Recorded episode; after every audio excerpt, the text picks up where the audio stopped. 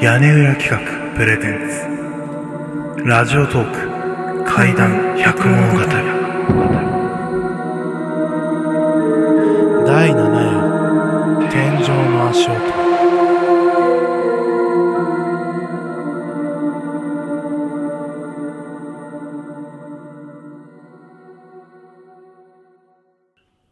これは実際に私が体験した話です。私の家は10階建てのマンションの9階にありますちょうど真上の家にはお金持ち風な老夫婦が住んでいて、すれ違うと挨拶をする程度の中でした。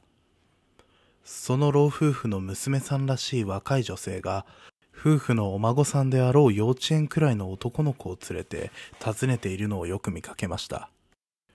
老夫婦の奥様とエレベーターで乗り合わせるたびに、小さい子がよく遊びに来るから足音がうるさかったらごめんなさいね、と上品に微笑んで頭を下げられていました。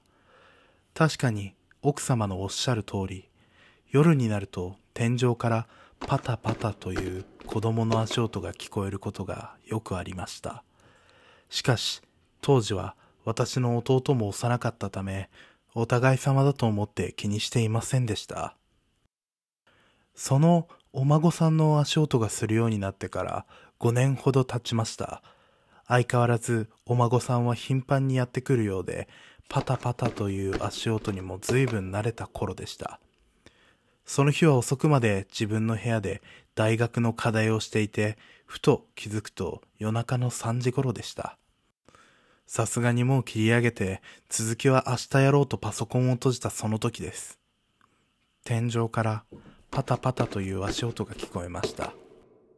その時、私は気づいてしまったのです。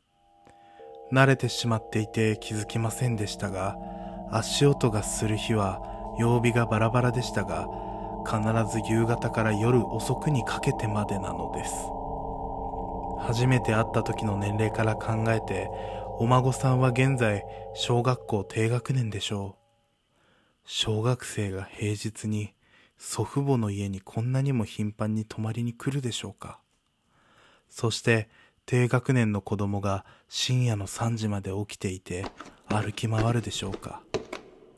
すっと背筋が寒くなりました。何か家庭の事情があるんだ。あまり詮索するのは良くない。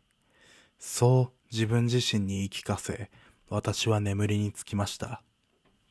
次の日は大学が午後からだったので、午前中は昨夜のことは忘れて課題の続きをすることにしました。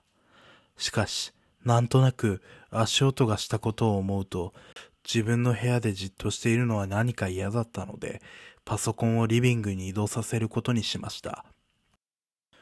パソコンを取りに自室に入ると、天井から小さくパタパタと音がしました。気にしない、気にしないと言い聞かせてパソコンを持ち、リビングに向かいました。自分の部屋から出ると足音も遠ざかっていき、安心してリビングに腰掛けたその時です。ダンと、私の真上のリビングの天井から強い足音が響きました。思わずヒッと上ずった声が漏れ、背筋がこわばりました。さっきまで足音は私の自室で聞こえていたのに、どうして？私の真上から、しかも今までとは違って自己主張するような大きな音。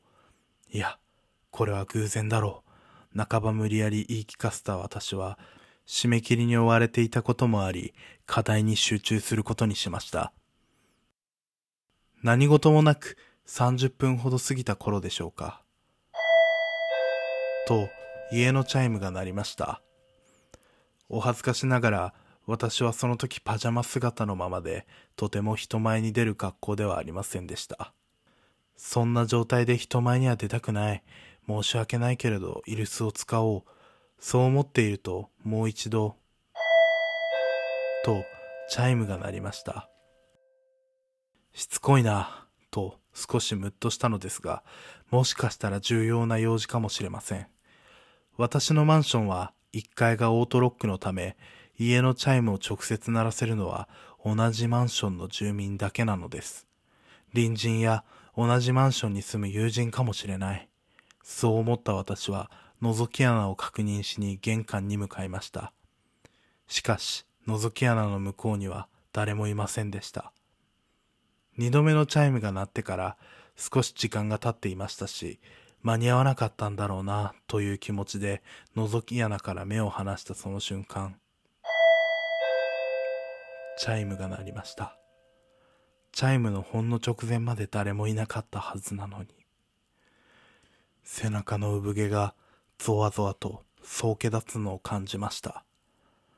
私は急いで着替え、身だしなみもそこそこにパソコンと筆記用具だけをカバンに詰め込み大学に向かいました。